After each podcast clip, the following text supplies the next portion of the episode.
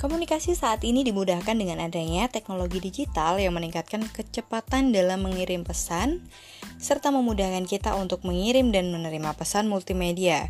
Dan tentunya yang sangat kita rasakan, mudah untuk mencari informasi hanya dengan menggunakan internet.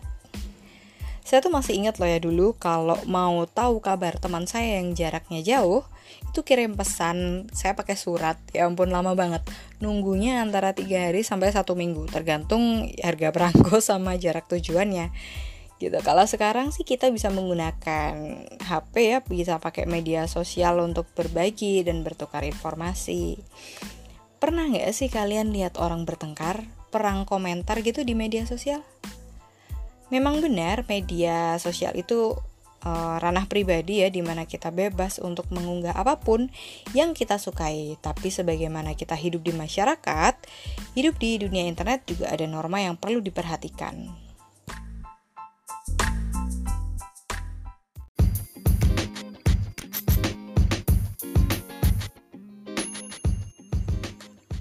Sebelum bermedia sosial, pengguna harus mengetahui aturan yang berlaku di Indonesia khususnya ya.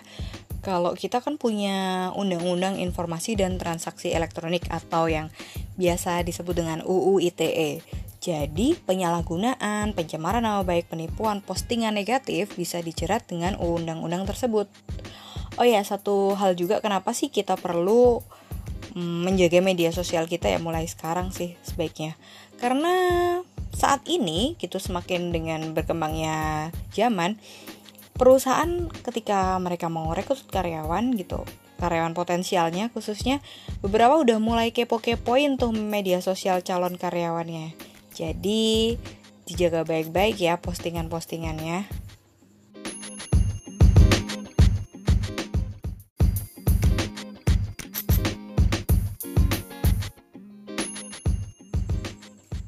Pilih-pilih dulu ya apa yang mau diunggah.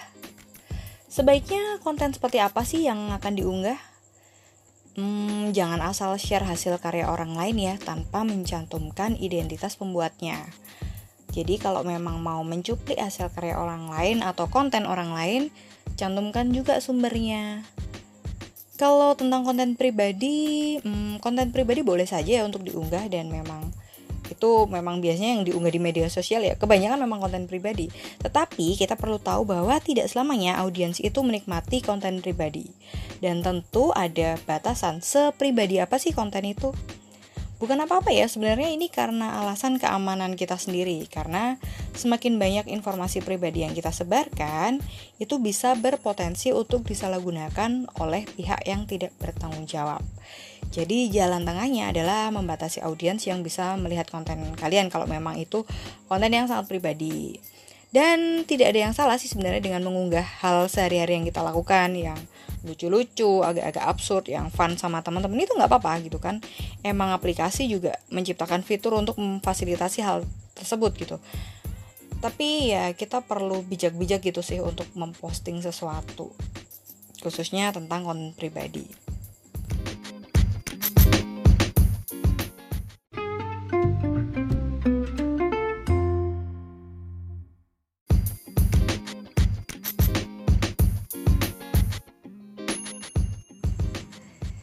Saring sebelum sharing. Lakukan dulu ya verifikasi informasi, cek dulu kebenaran sumbernya.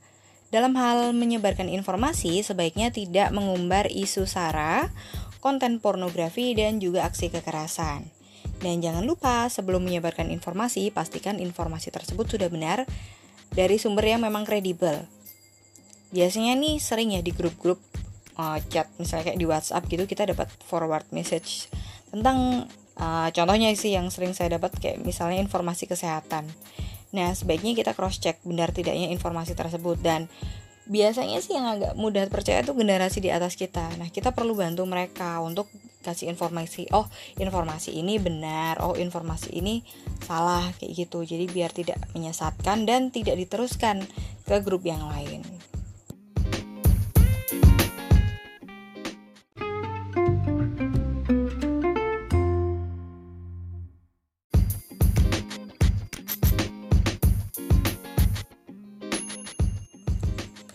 Cyberbullying atau perundungan. Salah satu contoh perundungan uh, kalian ingat nggak sih atau pernah lihat gitu di YouTube ada seorang anak perempuan masih kecil masih SD namanya Aurora dia bikin video ASM, ASMR samyang. Jadi dia di video itu pura-pura gitu makan samyang kepedesan dan ternyata itu bukan samyang tapi Indomie. Dan itu uh, netizen pada tahu ya kalau itu bukan samyang dan di komentar rame banget pada ngecek gitu di kolom komentar ada yang bilang pembohong lah, ada yang bilang miskin lah dan lain-lain. Kalau menurut saya cukup kejam ya komentarnya untuk anak SD gitu. Dan jelas-jelas itu channelnya anak itu sendiri. Dan kalau dilihat video-video yang lain juga otentik banget sih kayak dia di rumah gitu ala-ala review makanan-makanan yang ya jajanan-jajanan anak-anak gitu video yang amatir sekali gitu eh uh, ya jadi dengan membaca komentar-komentar yang waktu itu banyak sekali komentar negatifnya. Saya pikir salah satu statement ini cukup benar ya. Kejamnya ibu kota tak sekejam mulut netizen. Iya sih karena itu untuk anak SD gitu ya. Dan akhirnya karena mungkin tidak tahan dibully di apa komentar anak itu bikin pengakuan video selanjutnya kalau itu emang bukan Samyang. Dia emang nggak punya uang. Eh bukan pengakuan video sih. Kalau nggak salah dia balas di kolom komentar saya lupa karena video aslinya udah hilang udah dihapus sama anaknya. Jadi kalau kalian cek sekarang di YouTube tuh video postingan dari orang lain. Nah sampai akhirnya dari perusahaan mungkin saking ramenya gitu kasus ini uh, perusahaan sama itu datengin si Aurora gitu. Ada kok beritanya. Ya itu contoh ya anak SD yang dia cuma pura-pura jadi youtuber mungkin kayak kita dulu waktu kecil main dokter-dokteran gitu pengen jadi artis-artisan gitu ya. Dan sekarang mereka pura-pura jadi youtuber gitu. Jadi itu sebenarnya normal sih. Nah yang menjadi masalah adalah ini pentingnya gitu edukasi mengenai komunikasi digital tentang bagaimana sih berkomentar di postingan orang lain atau mengomentari orang lain melalui status kita. Dan rasanya tanggung jawab kita bersama ya untuk kita mengedukasi adik-adik kita mungkin yang sudah pegang HP juga mereka kan bisa komentar-komentar gitu ya. Jadi perlu dipandu dipantau jangan sampai mereka melakukan perundungan atau jangan sampai mereka menjadi korban perundungan di media digital.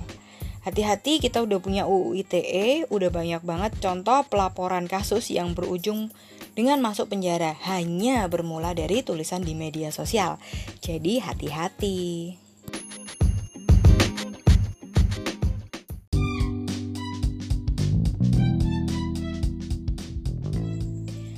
Yang salah bukan teknologinya kok.